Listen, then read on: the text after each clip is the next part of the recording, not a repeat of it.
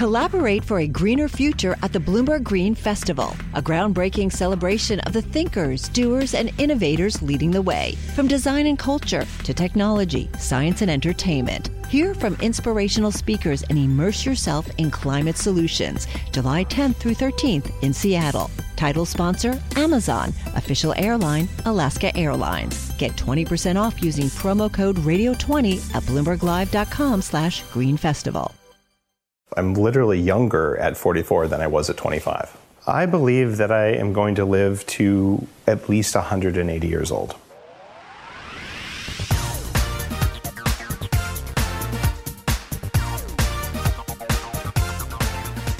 Welcome back to Material World, where we dig into the stories behind all the things you spend your money on. I'm Lindsey Rupp. I cover all the stores in the mall for Bloomberg News. And I'm Jenny Kaplan. I cover all the things you drink and smoke for Bloomberg.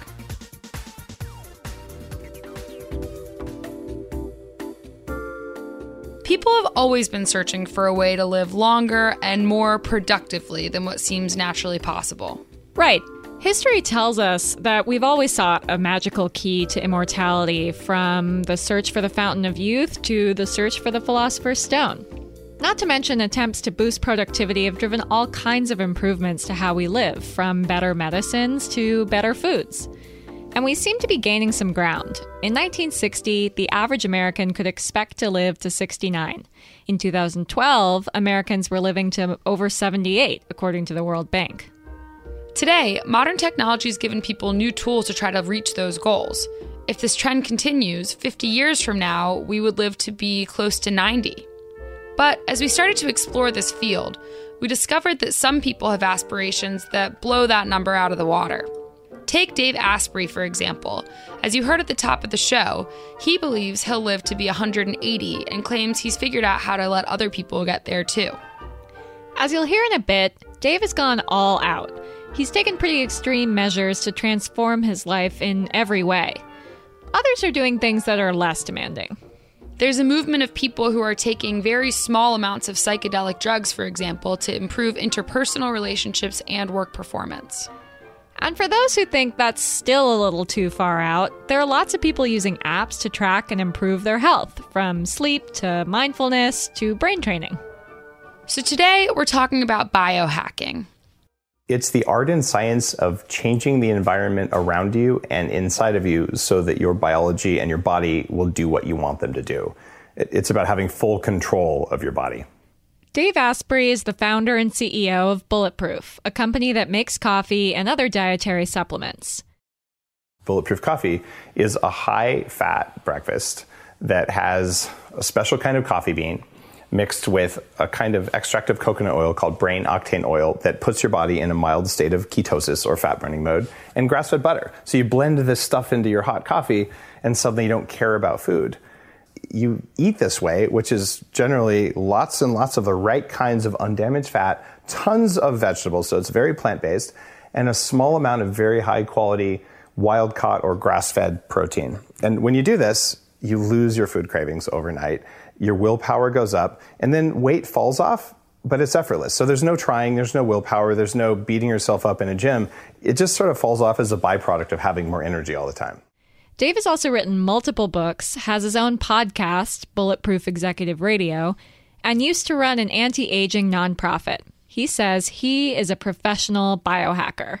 He started down this path when traditional weight loss methods just weren't doing anything.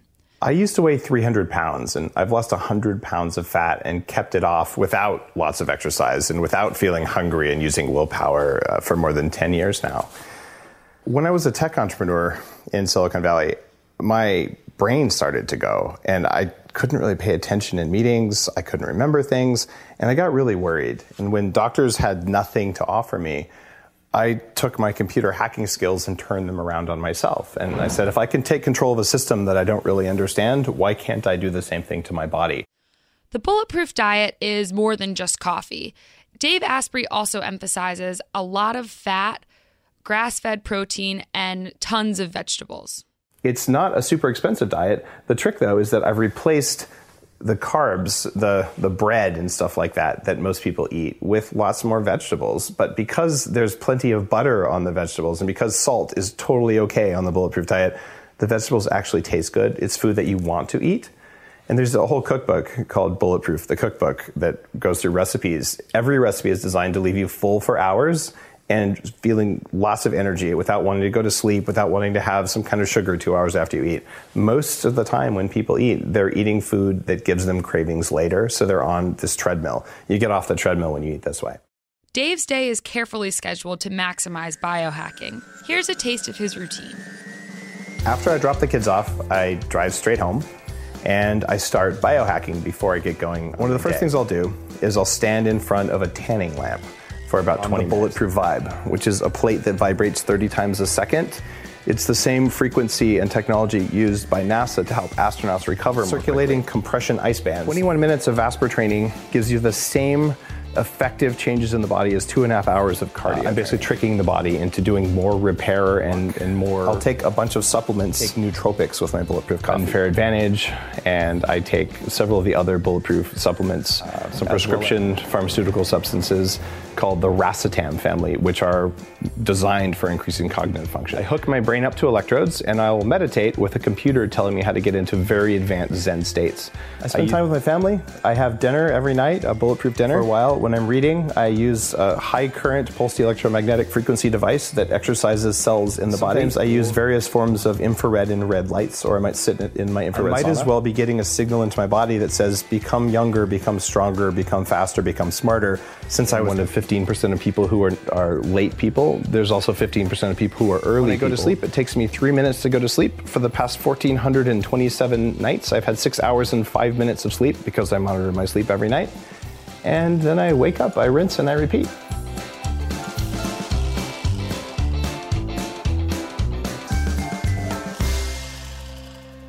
If this sounds like a lot of work or even too good to be true, you're not alone.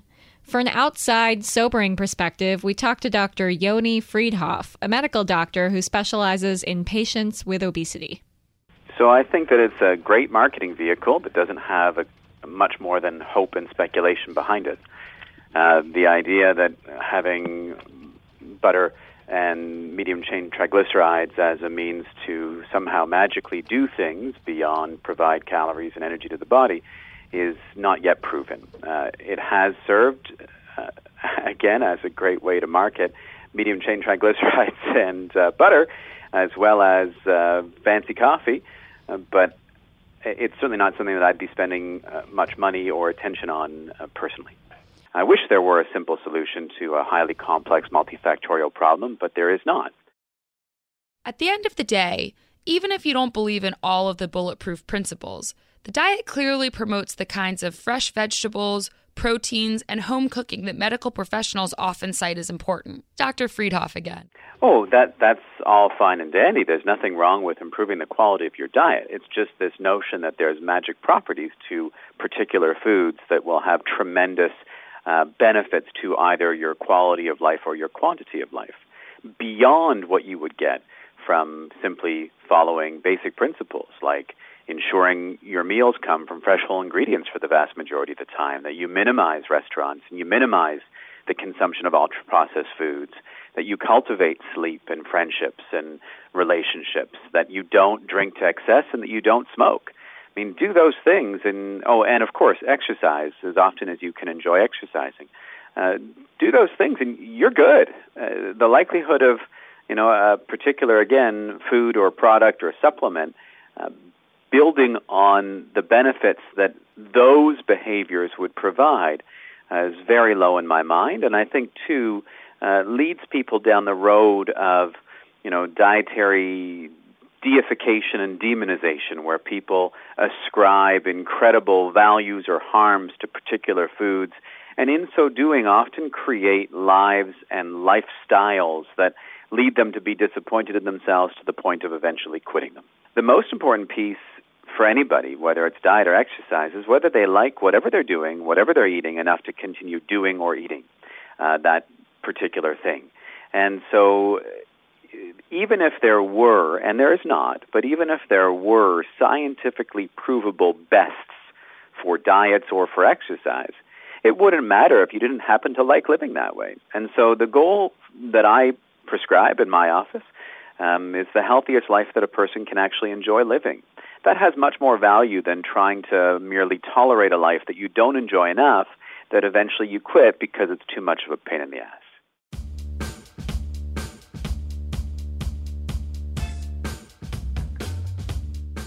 What the good doctor said really resonates with me. It makes sense that a diet will only work if it doesn't make you miserable.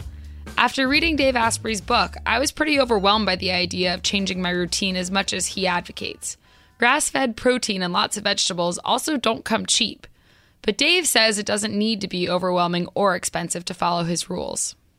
Here's all you have to do you download for free the Bulletproof Roadmap. It's basically the, the skeleton of the Bulletproof Diet book. It's great if you read the book, but if you don't have time, that's fine. That, this is a free resource for everyone that tells you which foods are bulletproof, which foods might cause problems for you, and which foods are guaranteed to cause problems for you. We call this kryptonite foods. So print that out and put it on your fridge. And then wake up in the morning and get bulletproof coffee beans, get the brain octane, just try real bulletproof coffee for one week and have that for breakfast. It will absolutely change the amount of energy you have. Uh, you're, and, and I, I, say this having heard this from tens of thousands of people and experienced it myself. At, at that point, your cravings, the, the 10, the 10 a.m. Uh, bagel run or croissant or whatever what you would have had, you just don't even care about it. You don't even think about it, and it loses its, its siren's call for you. And a lot of the practices that are in Headstrong, the biohacking practices, they don't take any special equipment or any money like that. Uh, for instance, when you take a shower in the morning, at the end of the shower, turn the shower to cold. and when you do that, just for 30 seconds and let it hit your face and your chest, it does something special to your dive reflex and it makes you burn a lot more calories all day long and it improves your sleep quality later in the day it's cold water. It's 30 seconds. It's mildly uncomfortable and it's totally free. So that's the type of thing that I write about. And that's also something that I do. Granted, I may do it with liquid nitrogen and stand in a cryotherapy chamber at home. So, after hearing from the professional and the expert, we wanted to get a report from a regular Joe, somebody who's actually tried to go bulletproof. I'm Joshua Lachter, and I work in artificial intelligence. Josh discovered the bulletproof lifestyle a few years ago, and he's been following it regularly since then. I think that that the diet, in combination with some of the lifestyle changes that he suggests, have generally made me feel better.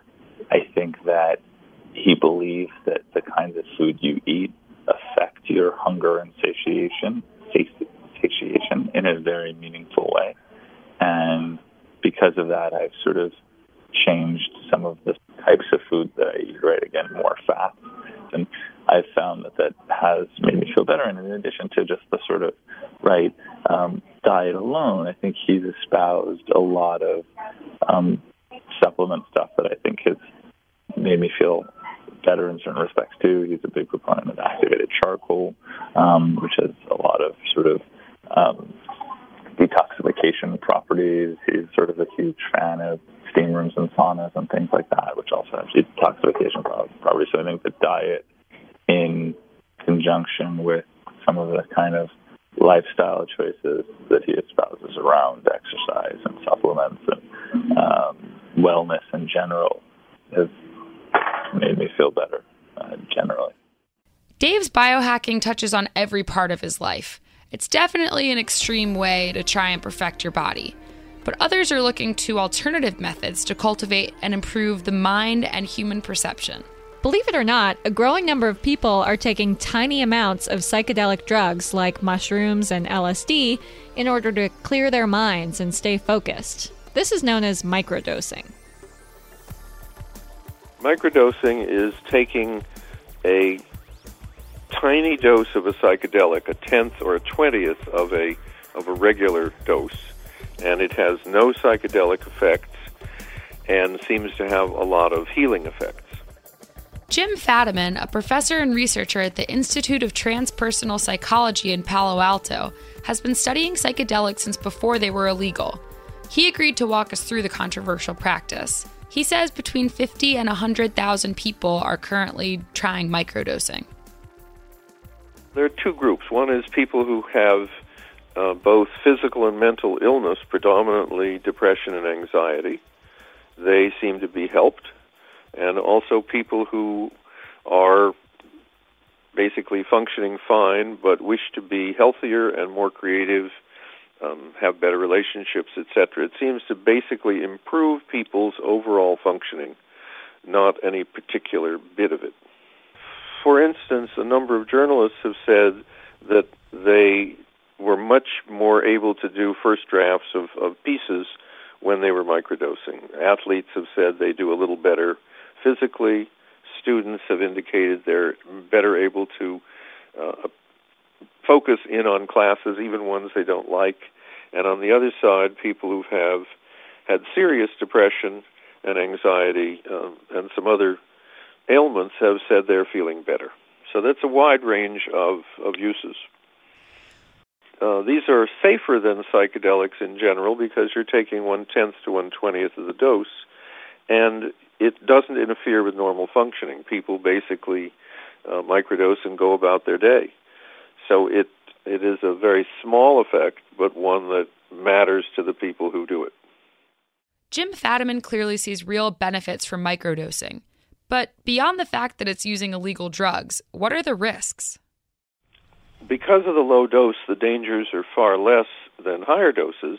And for a few people, they've had what they felt were uncomfortable or anxiety producing days. Basically, said, I felt really anxious. And we just say to those people, well, stop, and they do. So we've had no real problems so far, but this is not for everyone, and certainly not for all conditions. Dave Asprey also has thoughts on microdosing. I can tell you authoritatively that microdosing LSD is a very different experience than what most people are uh, are believe about LSD. But they believe that LSD is this this incredible, you know, rips your head open kind of drug experience, uh, which it is. When you microdose LSD, what you experience is uh, more intuition, more creativity, surprisingly more focus and it's easier to synthesize new ideas. It's very powerful for writing, it's powerful for writing code, it's powerful for music, and it's very subtle. It's I, I believe at these very, very low doses, they're a different pharmaceutical and they operate via different pathways. And I know lots of people who do it. I'm not going to confirm or deny whether I've done it, but I can certainly tell you that it works. Unsurprisingly, Dr. Freedhoff had a different recommendation for people wanting to boost creativity and job performance. So I can't say that I'm particularly well versed in the medical literature around the use of LSD for attention. Uh, what I will say, though, is that there's fairly good evidence to suggest that exercise does a good job at improving productivity and attention. Um, it's certainly safe. It improves uh, so many other medical conditions. Uh, I would likely be encouraging people to do that. Um, before they dropped LSD. So far, this may be a little extreme for the average risk averse consumer. It's daunting to imagine completely changing the way you eat and work out, and it's obviously risky to obtain illegal psychedelics. But without even realizing it, a lot of you listeners might yourselves be biohackers of a sort. Think of all the different apps people are using to track fitness, food, sleep, and more. In case you missed our previous Material World episode on the business of fitness, Bloomberg's New York bureau chief and executive editor of TV, Jason Kelly, is our resident expert in the growing fitness and wellness app industry. He wrote a book called Sweat Equity Inside the New Economy of Mind and Body. We asked his opinion on this iteration of biohacking. Well, I think technology plays a fascinating role in the entire sphere of fitness and wellness. And and I say that because I think part of the whole movement toward fitness and wellness is trying to get away from technology in a lot of ways. And yet we've become so reliant on it in our everyday lives that it's natural that we would turn to it to feel better about the things that it's making us feel in the first place, if that makes any sense. And I think people have been quite clever in coming up with ways to measure uh, different parts of your life and also to give you these, to use your term in a slightly different way, these little micro doses, whether it is activity from a fitness perspective, whether it's meditation, whether it is just sort of a release from other things that are going on in your life. And, and I think we've moved from playing video games on our phones to looking to have an even more, uh, dare I say, meaningful relationship. And so I think that's partially why we've seen this proliferation of apps related to this there are a number of, of folks who are going after the the meditation piece. You know, there's one called Calm, there's Will, and I mean the promise there is this will make you a better person, right? Like you know, we have found, you know, we the creators have found a way to bring something that seems sort of difficult and big, in this case meditation, and bring it into a very approachable bite-sized package. I mean, I've used Headspace on and off for the past year or so, and it is fascinating how you do create this kind of relationship of sorts and all of it really is about kind of self-improvement and I think that that's very appealing to people. I think we're always looking for ways to improve ourselves. I mean, this is not a new phenomenon. I think it is a it's an evolution. You know, one would argue on a on a positive standpoint of using technology for the for the good. But you know, I know as a as a writer and an author that some of the best selling books of all time are self help books. I mean, we're always looking for some sort of solution that's why Oprah exists in, a, in, a, in, a, lot of ways um, as a phenomenon. You know that, and, and, it's interesting, you know, to think about the evolution of people like Oprah, who, you know, over the time that she had her show, you know, she went from being kind of a tabloidy type of show to, you know, imagine your best self, be your best self, and I think that that's something that's very much baked into the sort of societal ethos right now. And technology is right you know literally at our fingertips. And so it's a natural place that we would turn. And i think that that's a that's a big reason why we're seeing such a proliferation of these types of apps. Dr freedhoff has been our resident skeptic this episode but even he sees some usefulness in apps. There is data currently being collected on all those sorts of things and whether or not apps have benefit uh, I would expect actually that many of them will because many of those apps focus people on those big ticket behaviors, whether they're food diaries, uh, whether they're working on relaxation or sleep. I mean, those are the big ticket items. And so uh, if any of those apps can inspire a person to improve upon those big ticket items, uh, I do think that there's likelihood we will be able to prove there's some benefit to them. So, after microdosing, high fat coffee, and cryogenic showers, what are these movements going to look like in the future? What's next for biohacking? By getting enough data from enough biohackers like me, we will soon be to the point where we recognize we have to build technology that supports our biology instead of technology that slowly makes our brains weak. Uh, which is what's happening even with the illumination in your cell phone and, and probably the reading light in your bedroom today are taking away your sleep quality without you knowing it. So what's going to happen is we'll, we'll grow awareness of how our environment makes us old and how our environment makes us strong, and we will change the environment that we have built to make ourselves stronger without requiring ourselves to become cyborgs. And some of us will become cyborgs because we want to. Uh, I have, as we're talking right now, uh, an implantable blood sugar monitor in the back of my left arm. It's about the size of a quarter and it's glued to my skin. It'll stay there for 14 days. It has a small needle I can't feel that goes in, so I can wave a device over my arm. It'll tell me my blood glucose levels 24 hours a day. I do that because I wanted to see what different meals did to my blood glucose. Does that make me a cyborg? Probably. The fact is, it is becoming more widespread. Uh, microdosing, the fact that it's kind of a worldwide phenomenon, certainly surprised me. And what people forget is while psychedelics are illegal, at least in the United States, since they became illegal 40 years ago, 26 million Americans have used LSD, and that's just one psychedelic. So they're not unknown. They seem to be remarkably easy to obtain in all parts of the world. Um, and since this is safer and healthier than higher doses, um, it will probably become more widespread. I think what we have tended to see as the fitness business has evolved is that you see things happen on the extreme and then as it mainstreams it becomes a little less radical. And so i think about the growth of Ironman there are not that many people who really have the time the resources or candidly the physical ability. I certainly don't have it to do an Ironman you know? And yet it's very aspirational.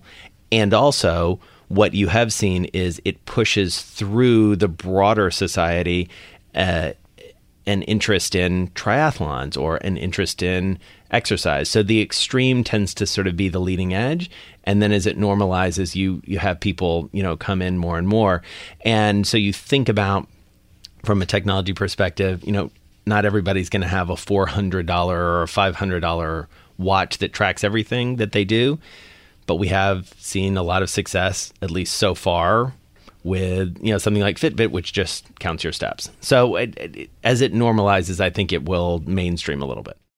You know, we all want to improve our qualities of life. We all want to improve our quantities of life. I mean, we're here for such a short time. Uh, but it, it really is amazing the effort and time and money and mental energy that is wasted on what I would describe as minutia rather than those big ticket big picture items like regular exercise and cooking from fresh whole ingredients and so on and so forth. I mean, that's where the value is, and yet we'll spend our time and energy and attention chasing after, you know, little nonsense with, at best, a theory backing them up.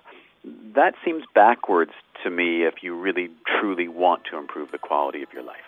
The inconvenient truth of healthy living is that it will always require effort healthiest life a person can enjoy is very different than the healthiest life a person can tolerate. And if you want benefits from the way you're living to last, you need to keep living that way, which means enjoying life is important.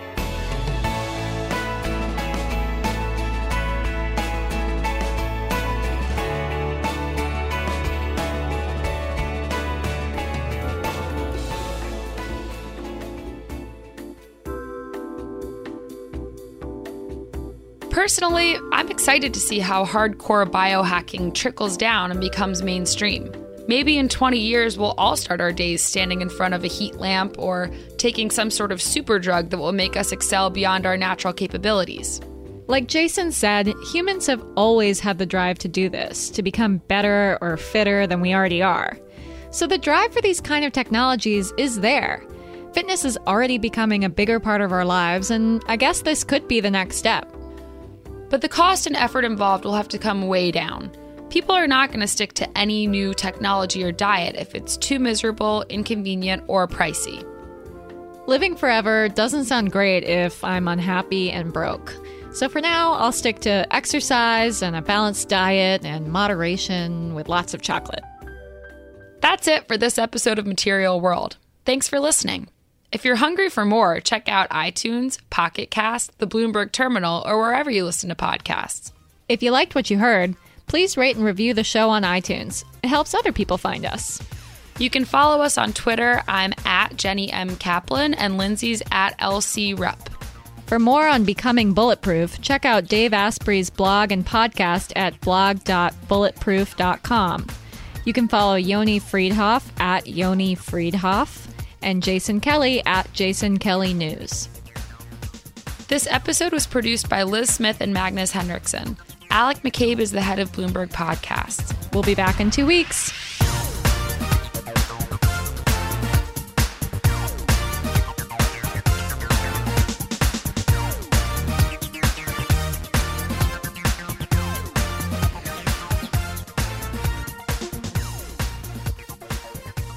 I'm not planning to you know, freeze my body or cut off my head and cryogenically preserve myself or anything like that. I'm not going to upload myself to the internet. The countdown has begun. From May 14th to 16th, a thousand global leaders will gather in Doha for the Qatar Economic Forum powered by Bloomberg. Join heads of state, influential ministers, and leading CEOs to make new connections, gain unique insights, and uncover valuable opportunities in one of the world's most rapidly rising regions. Request your invite for this exclusive event at QatarEconomicForum.com.